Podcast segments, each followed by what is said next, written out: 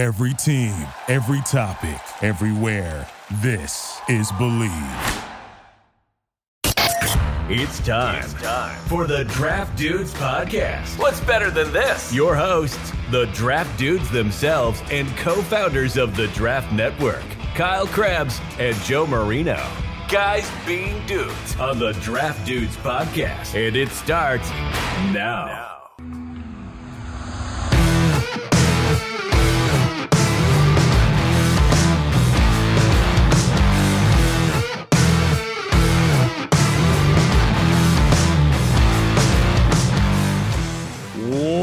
Better than this? Guys, being dudes here on the Draft Dudes podcast.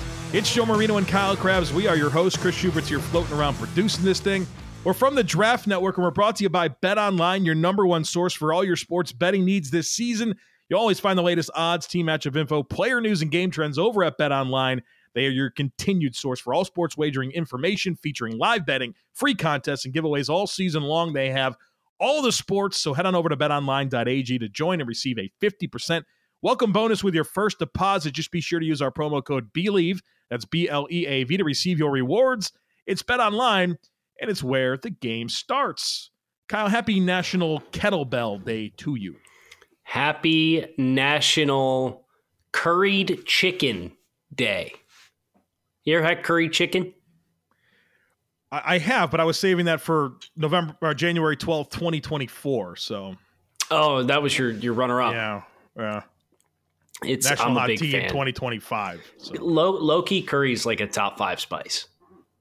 Really, that's a take. It's you just can't have too much of it, but if you have the right balance of it, like Yeah. there's a restaurant up here that does curry chicken that I get every so often that is just to die for. I like curried chicken. I don't, I've never done it myself, but I've ordered it and I do enjoy it. Yeah, I would never be able to to, to cook it right myself. There's no question.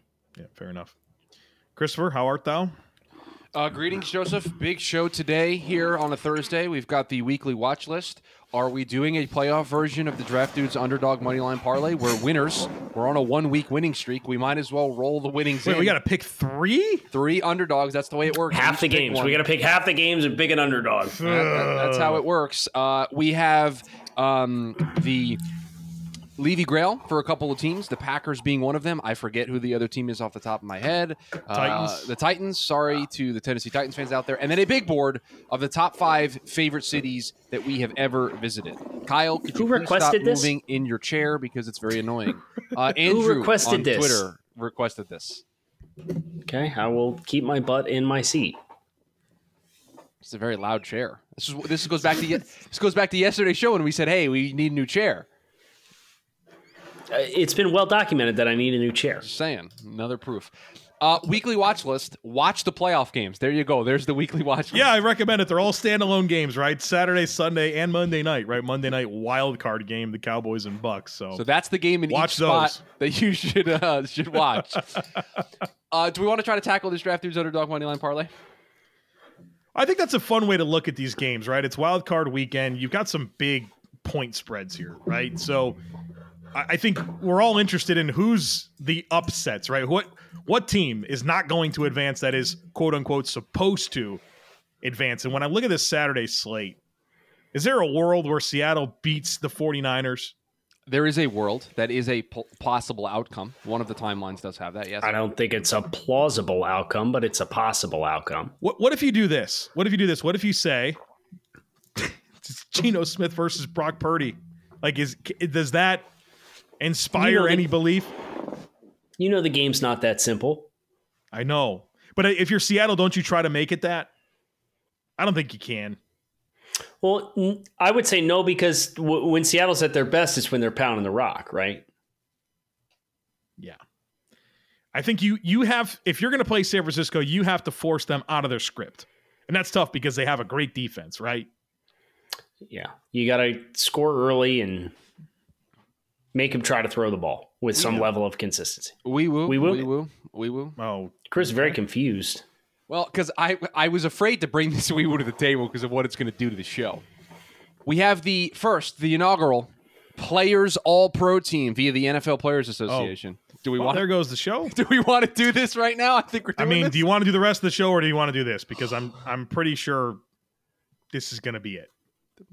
I, I I'm here. I'm here for the chaos. Um let's, let's do it. I will read Good you Lord. the players all. Is it just first team or is just there like first team. multiple? Just first Okay, team. all right. We, we might be able to live in this world. All right. Quarterback Patrick Mahomes. Okay. Running back Josh Jacobs. Fullback Kyle Juszczyk. Wide receivers Justin Jefferson, Davante Adams. Tight end Travis Kelce. Left tackle Trent Williams. Left guard Joel Bitonio. Center Jason Kelce. Right guard Zach Martin. Right tackle Lane Johnson. Your edge rushers are Nick Bosa and Myles Garrett. Your interior defensive linemen are Chris Jones and Aaron Donald. Your nose tackle is Dexter Lawrence. Your off ball linebackers are Fred Warner and Roquan Smith. Corners, Patrick Surtain II and Darius Slay. Free safety, Minkah Fitzpatrick. Strong safety, Derwin James Jr. Kick returner, Cordarrelle Patterson. Punt returner, KaVontae Turpin. Core teamers, Jeremy Reaves and Justin Hardy. Your kicker, Jason Myers. Your punter, Tommy Townsend. And your long snapper, Morgan Cox. There you go. There's your inaugural There's nothing to yell about, right? first team. We we live in a world where Tyreek Hill wasn't an All Pro this year. Yeah. Well, they're going to tell you that Davante Adams had double the touchdowns. And I'm going to tell you, Tyreek Hill had 119 receptions and 1,700 receiving yards. Also, I don't want to be that guy, but that Aaron Donald vote is a legacy vote. Yeah, I agree. but Yes. what are we, we're going to lose our minds. There's nothing to lose. I don't find anything to lose my mind over there. No, but there's you know there's some legacy stuff in here that is is interesting. Uh, I actually think they got corner right. I think they got corner right with it's hurtful. Surtain and, and Slay. Back to what we were working on, Yeah. Which is the draft dudes underdog money line parlay. Uh, Joe, you were talking about Seattle, San Francisco. Anything else you want to say there, or shall we continue? No, I think it's going to be tough for Seattle. All right, Jackson. Seattle Jacksonville's farted around with the Rams last week. You know what I mean? In a do or die moment. It's true. Um, the Jags and the Chargers. The Jags would be the money line, even as a home team. Plus 106. Plus 106. Over Bet Online. It's tough, but you could do it. There's probably a path for Jacksonville, right? Is Mike Williams playing? I think so. I, Is I Mike gotta- Williams going to be 100%? Well, well, that's yeah, that's probably the question. That's I the big tell you- mystery, right? I will tell you, if we go through all of these games and we go, that could be the one, we're going to start eliminating actual options because there's only six games. So at some point, one of us has to claim one of these. And I know the one that all of us are waiting to claim. And so does somebody want to just do it? Does somebody just want to take the Giants over the Vikings and we can just kind of make it two picks from five games? I'll do it. Okay. Because the Vi- the Giants are plus 142 on the money line. So that feels very likely. All right. So that now we have five games. We need to pick two from there. So that's the Saturday slate. I could tell. I could. Yeah, that's the Saturday slate, and then you have one o'clock Dolphins Bills, four o'clock Giants Vikings, eight o'clock Ravens Bengals. I ain't touching that game with a ten foot pole. No. And then Cowboys Bucks. The I can see the mean, Bu- the Bucks at home are a reasonable underdog money line parlay option at plus For sure. one twenty. Correct. for sure. Tom Brady versus a team that has really struggled in the postseason with historically a big enough sample size where like it would not be a surprise to be like, oh man, Dallas didn't win. Right. I don't think Dak's playing his best football right now. Todd Bowles has proven to be a, a good defensive scheme pro- person, right? Like you feel like he's going to have the right stuff here to make it difficult on him. Just a matter of Tampa Bay can get enough going offensively. Well, they happen to have Tom Brady as their quarterback. Chris, do you want that game? You can have it. It's okay. Or, I mean, someone's going to have to pick one of the other games I- anyway. uh, I'm either I'm either going to take the Jaguars or I'm going to take the Bucks. well, those are the two that I was considering as well. So we might as well just Okay, so let's let's down. just we'll communi- communally lock them in. Doesn't matter who's who. Those are the options. Oh, this is interesting, folks. A ten dollar bet, the Joe Marino special, only wins you ninety nine dollars and sixty seven cents. So we have a better chance of hitting this than we do better odds I'd hope so. It's the hitting this playoffs, right? than the ones we hit last week. Let's do the Levy Grail, man. The Titans and Packers, the last two teams for the Levy Grail. Okay, Let's get these puppies done here. So, shall we? For the Fight on, last my time men. this year. Fight on, There my men. Fight on, my men. Fight on, my Fight men. on, my men. I'm hurt, but I'm not slain. I'll lay me down and bleed a while, and then I'll rise and fight again. Tennessee Titans, Green Bay Packers. You controlled your own destiny in week 18, but you're here. And you are new. But they are who we thought they were. And we They're new teams, right? Your first time here with us in the Levy Grail. Welcome. Welcome. Uh, Titans, uh, the Titans. Let's talk about their assets. Cap space, negative 26. Not so fast. Don't be concerned here. The Tennessee Titans have so many. They have an abundance of opportunity with their existing contracts to create a plethora of cap space. You can release Ryan Tannehill and save 18 million. You can release Robert Woods, 12 million. Zach Cunningham, 9.2. Taylor Lewan, 15 million. I think you could say goodbye to all those players. You can restructure Kevin Byard for 6.2, Harold Landry for 10.4, Amani Hooker for 3.4, and Bud Dupree for 10.5. Or you can just release Bud Dupree and get nine. There is cap space to be created here. Pretty much anything you want to get done here, you should be able to get yourself well out of that hole and into a situation where you can add veteran talent. You have draft picks as well. Pick 11, 42, 73. So three in the top 75, including 11, 148, 185, and 230. And Kyle, when I look at the Tennessee Titans and I think about the number 11 pick, I'm thinking about trading them back, right? I mean, I'm talking about a big old move down the board. Get yourself a bunch of stuff to move forward. And you might as well get out of the first round altogether, right? Let, Oh, Let's. If the court, yeah, man, like you got to really be thinking about stuff, like really set yourself up, especially with, uh, you know, Jon Robinson's not around anymore. There's going to be a new GM there. You can really stockpile a ton of assets to uh, craft this roster along with Mike Vrabel moving forward. I guess here here's here's where I look at the Titans. The Titans went nine and seven for four consecutive seasons, and then had breakthroughs and went eleven and five and twelve and five. Right, Good stretch, And- yeah. You had an outstanding six year window, and that that's that's the standard in the NFL, right? Like, don't compare yourselves to the Green Bay Packers with Aaron Rodgers and Brett Favre, or the New England Patriots with Tom Brady for twenty years, right? Like, it, it just doesn't work that way. Mm-hmm. You had a strong winning window, and you broke the glass ceiling that existed over that winning window when you changed from Marcus Mariota to Ryan Tannehill, and you appeared in a conference championship game, and then you won 23 games the next two seasons combined. I think you needed this year, if we're being honest, with what the team is, where the roster's at, at the end of the winning window. Don't cry because it's over, smile because it happened. But like, look at what Howie Roseman did, has done with the Philadelphia. Like, they do it cyclically, right? And it's like you got to understand we got to take a few steps back.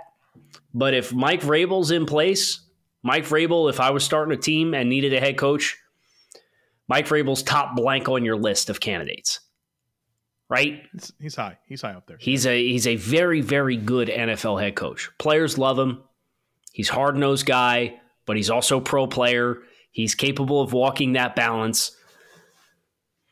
He's the right guy to get you through a transitional year or two, in my mind. And if this year and next year need to be transitional years, you know what the identity of your football team is. You've had success with it. It might have to change and evolve, right? Because Derrick Henry's getting a little older. But I think this bad medicine of this year and the way that this season ended, losing however many games consecutively that it They were was. seven and three. Yeah, seven and three, right? Yeah, to seven and ten.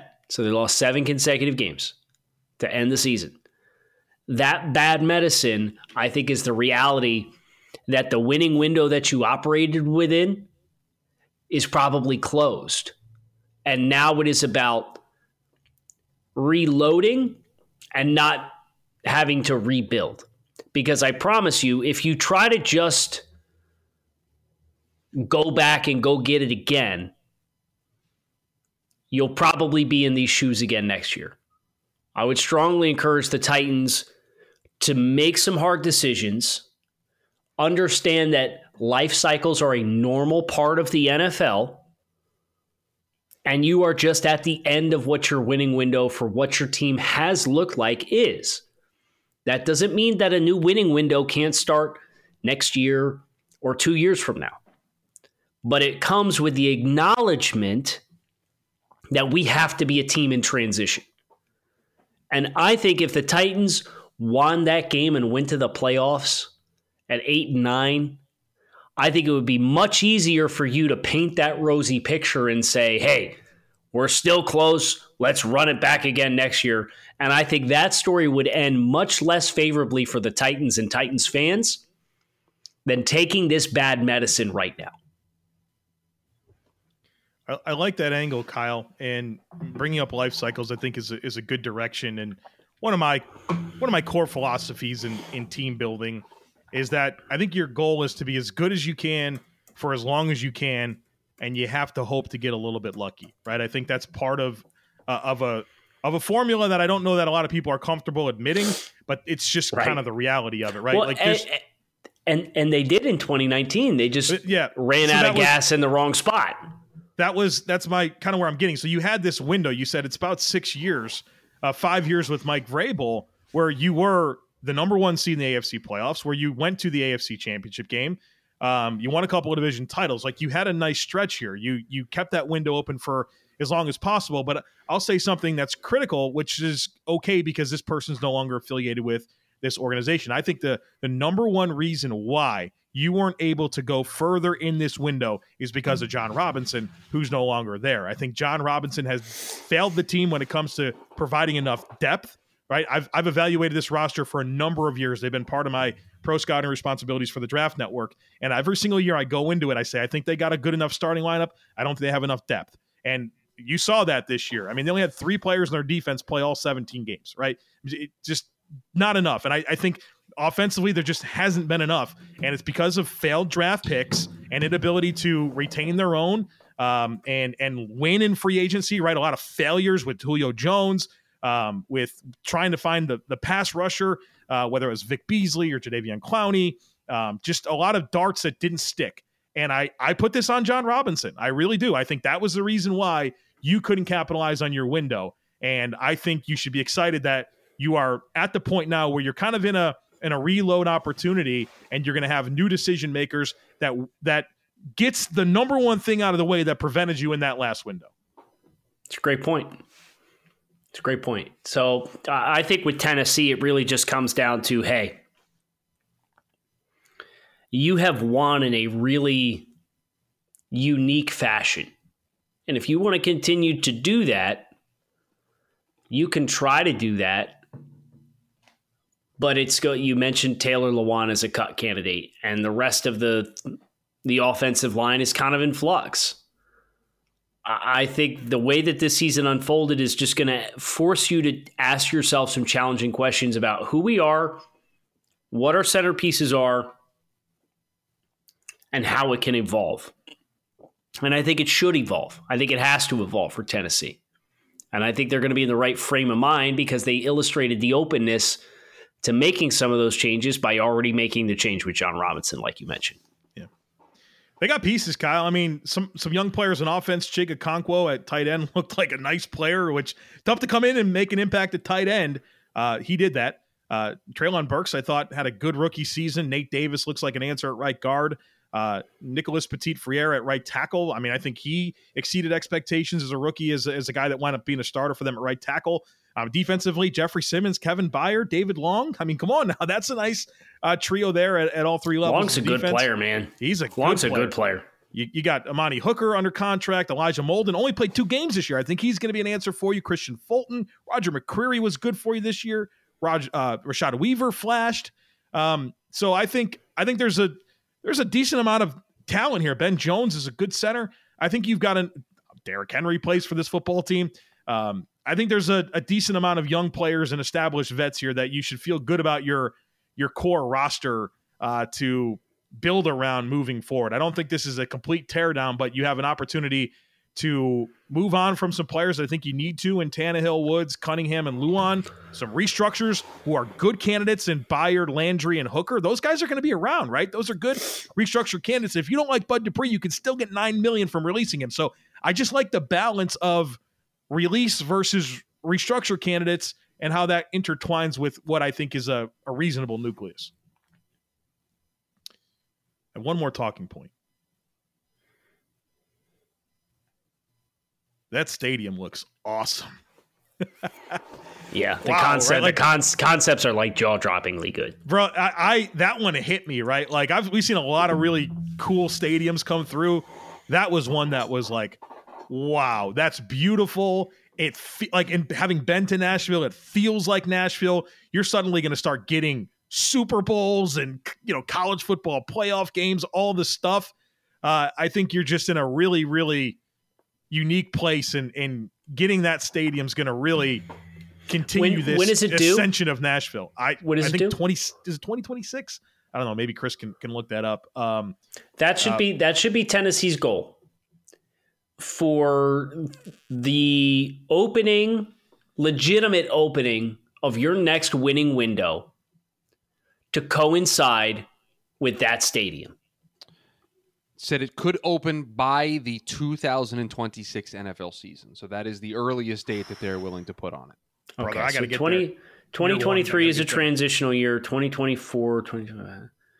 Okay, so you should be into your next winning window by the time that season opens. So the hype around Tennessee should be hitting fever pitch when that stadium opens. green bay packers Green Bay Packers, let's do it. All right, you know, I'm going to start by talking about resources. Well, the Packers are over the cap by $5 million. You can look at Kenny Clark as a restructure candidate. It saves you $6 million, and you are suddenly in a, a good cap space in terms of not being under the cap. But I think the real excitement here with the Packers is your draft picks. I mean, you got 10 of these puppies 15, 46, 79, 116. 150, 171, 218, 234, 240. I think you could probably look at some of those later picks there and maybe move up a little bit, uh, maybe move back, kind of really just be be willing to to navigate the board here uh, with an opportunity to infuse your roster with young talent after you, you did so this past year with a bunch of draft picks that look like they're going to be core players. So I think your your overall infusion of young talent between last year and what can come this year looks to be really strong. Can we start with this? This is Green Bay's seventh losing season since 1990. Uh, You think about that. I bet you most teams have had seven since 2000. I bet you half the leagues had I've had seven, seven losing in a row. seasons. I've had seven in a row. Right. So I don't say that to kind of dismiss the hardships that Green Bay is facing, right? But at the same time, you talk about culture. You talk about an organiz- organizational culture. Green Bay has had that firmly instilled in them with all of the major pieces. Now, you could look at okay, Ted Thompson versus Brian Gutekunst, and then the the difference and Gutekunst is still new.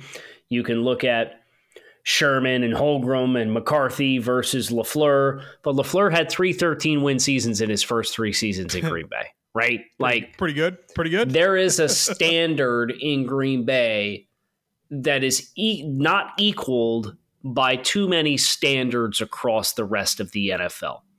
If I had to bet which teams were going to figure it out and have the right people in place to understand what needs to be done, I would be willing to bet the Green Bay Packers would be high Yeah. on that list. Yeah, I think that's a good point, man. The mechanics of what it of knowing what it looks like, knowing what it smells like, knowing what it tastes like. Uh, that's never been more evident than the Green Bay Packers and the long history that they have. Uh, They got talent, Kyle. How about uh, Christian Watson, Romeo Doubs look like a couple of nice rookie wide receivers. Um, I, I mean this in a good way. I think you've developed the most versatile offensive line in the NFL with Zach Tom playing four positions this year and playing well as a rookie. Um, you have Yosh Nijman, who's played both tackle spots for you, a ton of experience. Jon Runyan's played a lot of those interior spots. Royce Newman, multiple spots. You've got and Elgton Jenkins, who's just unbelievably uh, versatile. So I think I think throughout your attrition that you've experienced for a number of years with this offensive line, with a ton of injuries, you have developed a ton of positional flexibility and versatility, and you feel like you can solve problems with your offensive line based on the experience that they've gained throughout the years. And I think they're going to be better for that moving forward and allow them to really figure out what their best combination is up front. I mean, David Bakhtiari played 11 games this year. Uh, we had a question in, in um in takes on takes that David Bakhtiari would never play another snap again for the Green Bay Packers. So I think that there's some momentum here with the O line and, and some of your skill players. Obviously, nice tandem with Dillon and, and Jones at, at running back. There's enough here to feel good about how you can piece this together moving forward offensively. And then defensively, I mean, Rashan Gary's going to be back next year. Uh, Jaire Alexander is a top five corner in the league. Devondre Campbell, uh, Devonte Wyatt flashed more and more as the season went along. Rasul Douglas had another good year for you. Kingsley and Enagbare looks like a nice pass rusher. Uh, Quay Walker gained a lot of experience this year. So I, I think you got a lot of players that have gained some really good experience that's going to be well equipped to take a step next year. So, and I think that's really important to impress upon the questions that exist with what Aaron Rodgers is going to decide to do, right? He was asked to do a jersey swap after the game. I think it was Jameson Williams asked him to do jersey swap. He said, "No, I think I got to hold on to this one." Right, and it's yeah. kind of kick-started this speculation once again on Aaron Rodgers. But you mentioned the versatility of the offensive line. So if you get two good pieces, regardless of what positions they play, and you pair that with Christian Watson and the the youth of Romeo Doubs and the running backs in Dillon and Jones, if you have to make a transition, you can't help but feel like this team has a lot of pieces in place to offer really strong infrastructure moving forward for whoever the quarterback is. Now, you obviously with with what you committed to pay Aaron Rodgers and what the ramifications are of that, according to our friends over at Spotrac, um, if Aaron Rodgers plays, he has thirty six point thirty one point six million dollars in cap space that is non restructurable money. If he is traded, his dead cap hit is $40.3 million. If he retires, his dead cap hit is $40.3 million. And if he is cut, the dead cap hit is $99.7 million. He ain't going to get cut, right? At the end of the day, Aaron Rodgers would either get traded, retire, or play. But the fact that you can take that in stride and you don't feel like, wow, we have to dramatically increase the talent on the offense. I think you need to get better on the offensive line, if we're being honest. You have a lot of versatility. I don't think you have a lot of good starters, if we're being honest. But you can find interior offensive linemen on day two. You can find veteran players after post June 1st free agency that you could probably sign for five or six million dollars a piece. You can go find those pieces so, whatever you are not as big of a victim of whatever Aaron Rodgers decides as what I initially thought that you were when I first looked at the Packers. And I think that's a win for Green Bay. Anything else here on the Packers? Got a really good defensive nucleus. A lot of defensive yeah. talent. A lot of defensive talent. Jaire Alexander is one of the best corners in football. Quay Walker, if he can just chill out a little bit, it's going to be a really nice player for them. He was under rep coming into the league, right? He's super he was. talented, right? He He's was. going to be better for all this. I just, I just meant pushing medical staff. um, Kenny Clark's one of the best nose tackles in football. Devonte Wyatt splashed big time when he was on the field. And I know he got more playing time down the stretch in December and, and was really impactful. This rookie class is, is looks like it's really going to round into form for them. Yeah. So yeah. lots lots of talent to look forward to. Big board. Big board. Top five cities we visited. What's the parameters? Like I just enjoy this city. The city has a lot to do. I could see myself living here. Like what what scope did you guys take? So I took the approach of these are cities a couple of these cities higher up on the list are I would live in these cities. A couple of them are I enjoy visiting there and would visit regularly if given the opportunity. Um, those are the two buckets that I fell into. Okay. As I considered my list, I came away thinking that most of the places I feel like I visit are extremely overrated. And so Wow. what I did is I settled into five places that my overall experiences have been positive. I like the vibe, um, and they're they're they're all on here for a number of reasons, but for the most part, it was just an overall reflection on my time in that place, how it made me feel, Okay. and that's what I settled on. Okay. Is there gonna be any overlap from any from any of us in this? Uh, I'd be willing to bet we Th- They'll be over. there there will be at least two overlaps of one city, not on all three ballots, but on two of the three ballots. Oh, I have a wee woo. oh gosh, Okay. Head coach Mike McDaniel has said that Tua Tagovailoa has been ruled out for Sunday against the Buffalo Bills. So remember earlier in the sh- earlier in the show when Yeah, to just throw all that in the trash. it's not there. Chris, maybe maybe we take that part out. That'd, Maybe- be, that'd maybe be- probably be helpful. That'd probably be helpful. number five. come to number five. Go ahead, Chris. No, go ahead, Joe, you, you had a big old intro. Go ahead. Oh, Why gosh. right, No, no, I right. just- yeah, I you went gotta- with it. I just gotta give that- a shout out going to to go my in the guy, soundbar. Mike, Mike, man, I I love that TikTok account. I really And- do. Joe's all fired up because he found out Tua's not playing, so now he's all now he's all juiced. No, that's you know that not how I am, man. That's not how I am at all.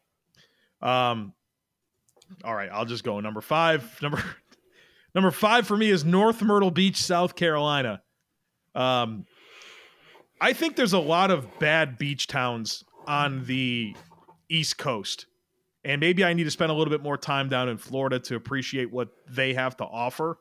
And I really like Dewey Beach, Kyle. Actually, I I'm kind of thinking I may have should have included that. I that was a that I vibed with that. Um, that's in Del- that's Delaware, right? Yes, Dewey Beach is in Delaware. I would say that there's a lot of a lot of things I'm about to say about North Myrtle Beach that I think are true about Dewey Beach, and that you get a clean beach town, you got a good restaurant scene. Um, I think the way that the resorts and condos are positioned are are very very intelligent in terms of just proximity to the to the shore, and it's just a very just nice place to navigate. Where just some of these other beach towns on the East Coast are just kind of trashy to me, and uh, I don't. I feel like I get, I feel like I get a good experience when I go to North Myrtle Beach, South Carolina. Good golf scene there too. You know, I'll go next. Number five for me. It's written down here on the page. Myrtle Beach, South Carolina. Number five wait, for no me. north, as- no north. just I just like the whole Myrtle Beach area. My parents just moved down there. They're on the north side. My parents are on the north side of Myrtle Beach, so that Brother, there is a very line nice. in the sand there you don't go past. There is, but I, I just don't. Myrtle Beach very good. As Joe mentioned, the golf scene down there very very good. A good time if you'd like to play some golf down there. So number five for me. Number five for me is not Myrtle Beach or North North Myrtle Beach. North for me, very It's clear. it's it's none of those. Uh, it is Chicago. See, Chicago. I went in the summertime. You get the lake, you get the downtown city area, you got the river that runs right through. It's this very neat blend of elements in one place. But boy, oh boy, would I not want to be there in the winter months or probably the late fall or early spring. That that ain't gonna be for me. But if you go to Chicago in the summertime, uh, the downtown area is very very cool. Uh, you have all sorts of opportunities that have meshed into one place with with the lake. Uh, they got like these beachy vibes. Uh, meets metropolitan like within walking distance. It's very cool, and uh, I went two years ago for the first time and, and really enjoyed it there. So Chicago, number five on my list. I, I don't love a lot of big cities, and that'll be pretty obvious in my list. But if there is a big city that I would put, it would be Chicago. That's my favorite big city. Uh, number four for me, Nashville, Tennessee. Um, I am unapologetically a big fan of country music. Um, traditional country music, especially. And so I feel connected to it there. Um, and I, I like that about it. Um, I don't necessarily love like the you know bachelorette party city usa component of it right like that's a piece of it but i think once you get kind of past that and realize just the layout the uniqueness of the place somebody who likes live music i think it delivers to me in a lot of ways especially for the country music scene Number four for me, uh, I I have a degree in journalism and mass communication, but I have a minor in political science. I'm a big fan of history. I'm a big fan of the way the world works. Washington D.C. number four for hmm. me on the list. There is something very special to hmm. me of going to the place where you can see the Capitol, you can see the White House, you can see the Washington Monument, you can see the link, you can see all of these different historical things. There was something very special about that. This is that tier break for me. The next three cities on the list are cities that I like to visit and I also would live in. This is that tier break for me. Washington D.C. not a place that I'd like to live, but I love going to visit for the historical um, context that it has. Number four for me is another outdoorsy environment, and it's Denver. Have you guys been to Denver? never I have. It was an honorable mention. Yeah, it's um again, it's the the mix of elements of outdoor experiences, indoor experiences, metropolitan experiences, and just the the variety that you can have in a place like Denver. I haven't been in a while. It's probably been ten years since I've been to Denver, but it, it did leave a a lasting impression to me the last time that I went out there. And I'm a big sucker for the mountains, if we're being honest. So uh, if you love the mountains, if you love the scenes, if you like to get out and hike and walk and and experience Mother Nature in all of her glory, odds are you'll you'll probably enjoy some of the things that are a hop, skip, and a jump away uh, in Denver. So Denver number four for me. Number three for me is Santorini, Greece. Um, just Guy went international on his big board. Yeah, love to see stunningly beautiful place. Um, and there's so much variety there. Obviously, scenically, you've all seen the pictures of the white uh, buildings with blue roofs. I mean, just absolutely gorgeous. But there is so many different beaches there that are all uniquely different. That is just unlike anywhere else that I've ever been. It's quiet, um, and beautiful, and I, I mean, the food is absolutely wonderful. This is all everything's fresh, right? Like just the the produce is extremely fresh. The the meat is fresh. Uh, very wonderful. If you like Mediterranean food, like, who doesn't? Obviously, this is the peak of of the place to get it. So, big fan of everything that Santorini offers, and I feel very lucky to have been there. Number three for me, uh, a, a place that I would live in the surrounding areas of, but then frequent very much. We have hosted a draft show from this city. I'm a big fan of the gambling scene. Las Vegas, Nevada, number three for me on the list. There is just something special about Las Vegas. I know it is not a city for everybody. It is not something that everybody uh, enjoys. Not people don't don't like gambling, probably don't like it. But there is just something about being in Vegas when you're there for an extended period of time, whether it's on a trip or for work or for whatever the case may be. There's just something special about being in that atmosphere, and so I enjoy it every time I go. It's a yearly tradition. I go with uh, some some fr- some family friends that I've known for a long time. Just something that we always do, and so Las Vegas for me number three on the list. Number three for me is also an international destination. Did quite a bit as a kid. Venice. Guys are been Joe, you ever been to Venice? Mm, no, I would love to go. Oh, you, you want to talk about a blend of experiences in the city and the boats and the water and the food and the history, like Chris was talking about with Washington, D.C.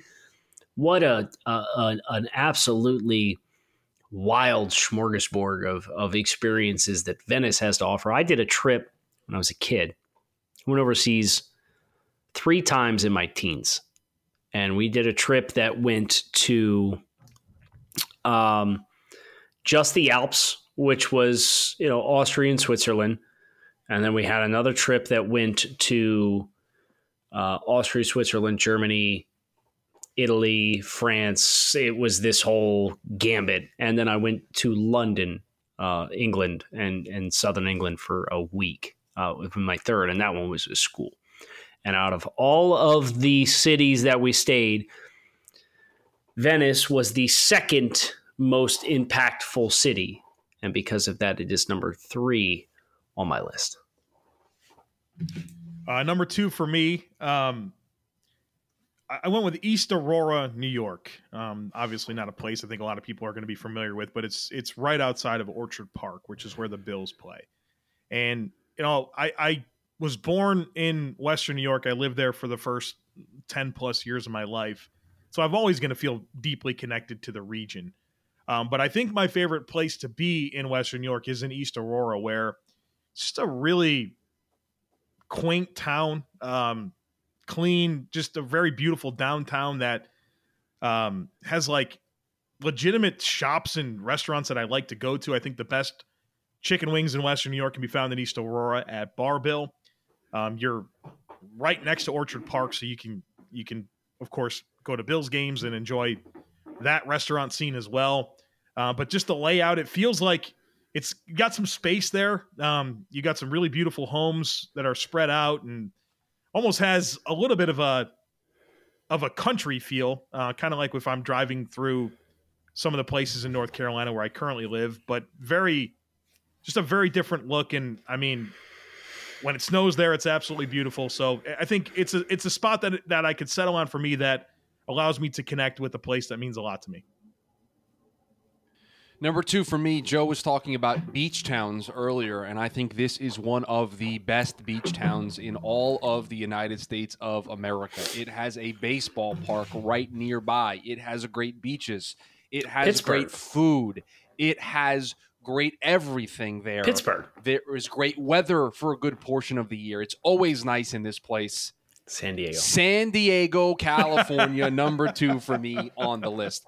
I there's not a lot. I don't like LA. I think LA is very crowded. I've been to LA, just not my thing. San Diego, just it hits different. It is just Dude, one of those there so places that you just there's just the, the the cool weather, the beaches.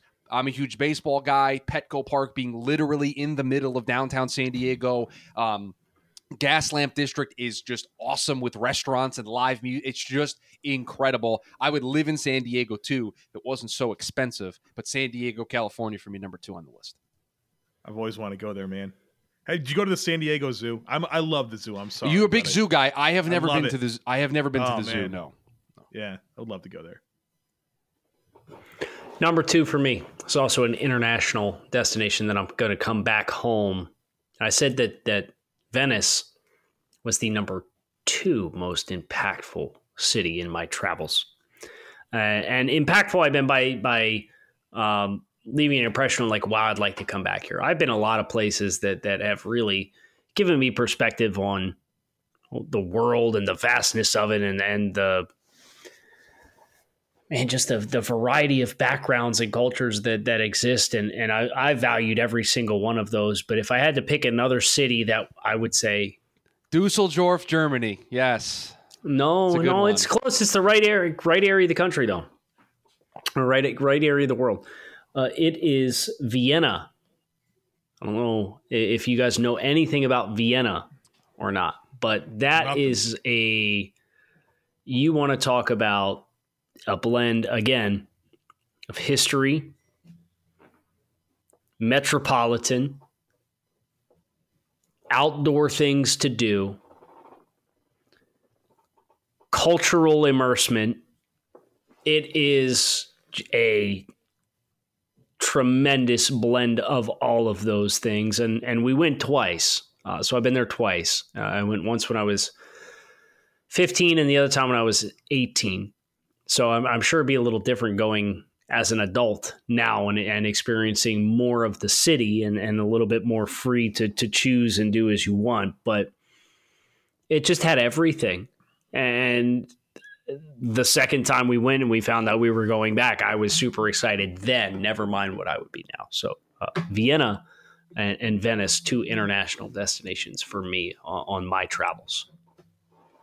Number one for me is of no surprise. We talked about it yesterday. It's Bozeman, Bozeman, Montana. There it is. Uh, it's a stunning place, wide open spaces, tons of wildlife. I mean, just driving down the road, see a buffalo, wolf, bald eagle, uh, what are those? Bighorn sheep. Um, it's just bears. I mean, just a stunning wildlife scene. Beautiful. The Pacific Northwest is just gorgeous, right? With the mountains that they have there, and um, the scenery is is is unbelievable. Um, I don't think you'll find a better steak in the world outside of Montana. They're known for that. It's ranch country out there. They they've got some really good beef, um, and uh, it's quiet. It's um, people that are proud of where they're from. I know it's getting a little bit touristy, and I'm sure that's to the, you know, some of those people probably aren't too happy about that. But I, I that's one of those places where I I left and I felt just really really grateful to have been there, and we're planning a trip to go back this year. So uh, big fan of Bozeman, Montana.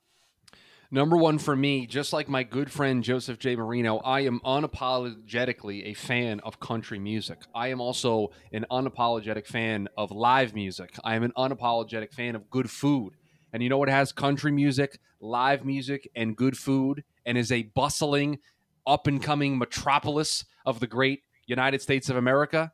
Nashville, Tennessee, number one for me on the list. I went there for the 2019 NFL draft. It was the first time that I have been there. Uh, I fell in love with that city that weekend. There is just something fun about all of the live music that takes place every weekend down there. Up and coming country music stars are there. They have great food. Broadway downtown is awesome. They've got a hockey team right downtown that, that that fan base goes crazy for. Just so much fun there in Nashville. So Nashville, Tennessee, for me, number one on my top five cities I visited list. Well, Chris, I, I hope you don't take this the wrong way, but Nashville was a runner up for me. Uh, it was honorable mention, but number one had a couple different criteria that I thought about here. Joe, why, why are you laughing? Because here's here's the Kyle build up the suspense, I'm, and I'm sitting here thinking, trying to think of what it is. I know you well. Well, you know what I mean? My favorite city has all of the things that I talked about.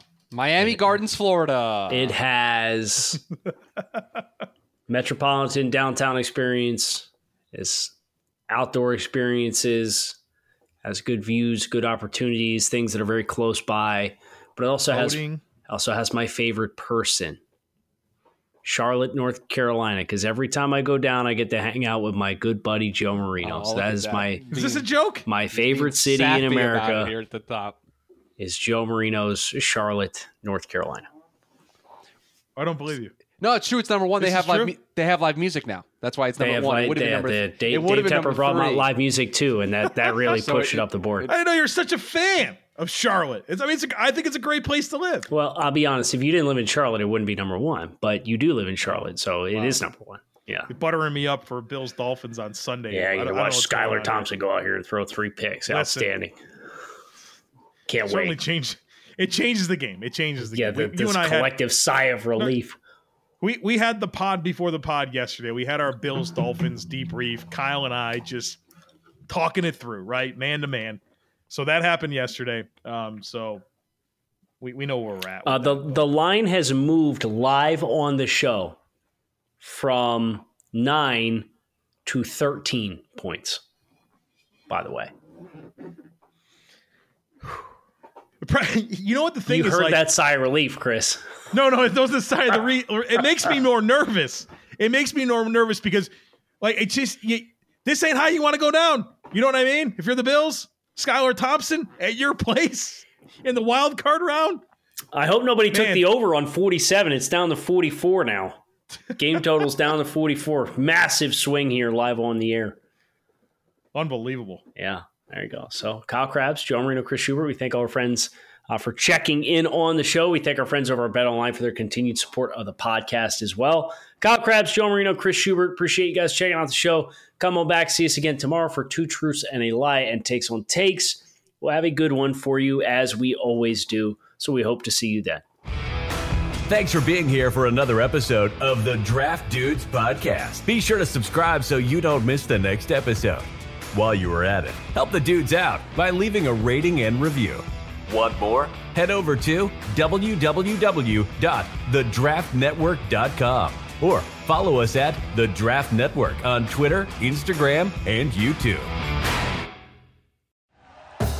Thank you for listening to Bleav. You can show support to your host by subscribing to the show and giving us a five star rating on your preferred platform. Check us out at Bleav.com and search for B L E A V on YouTube.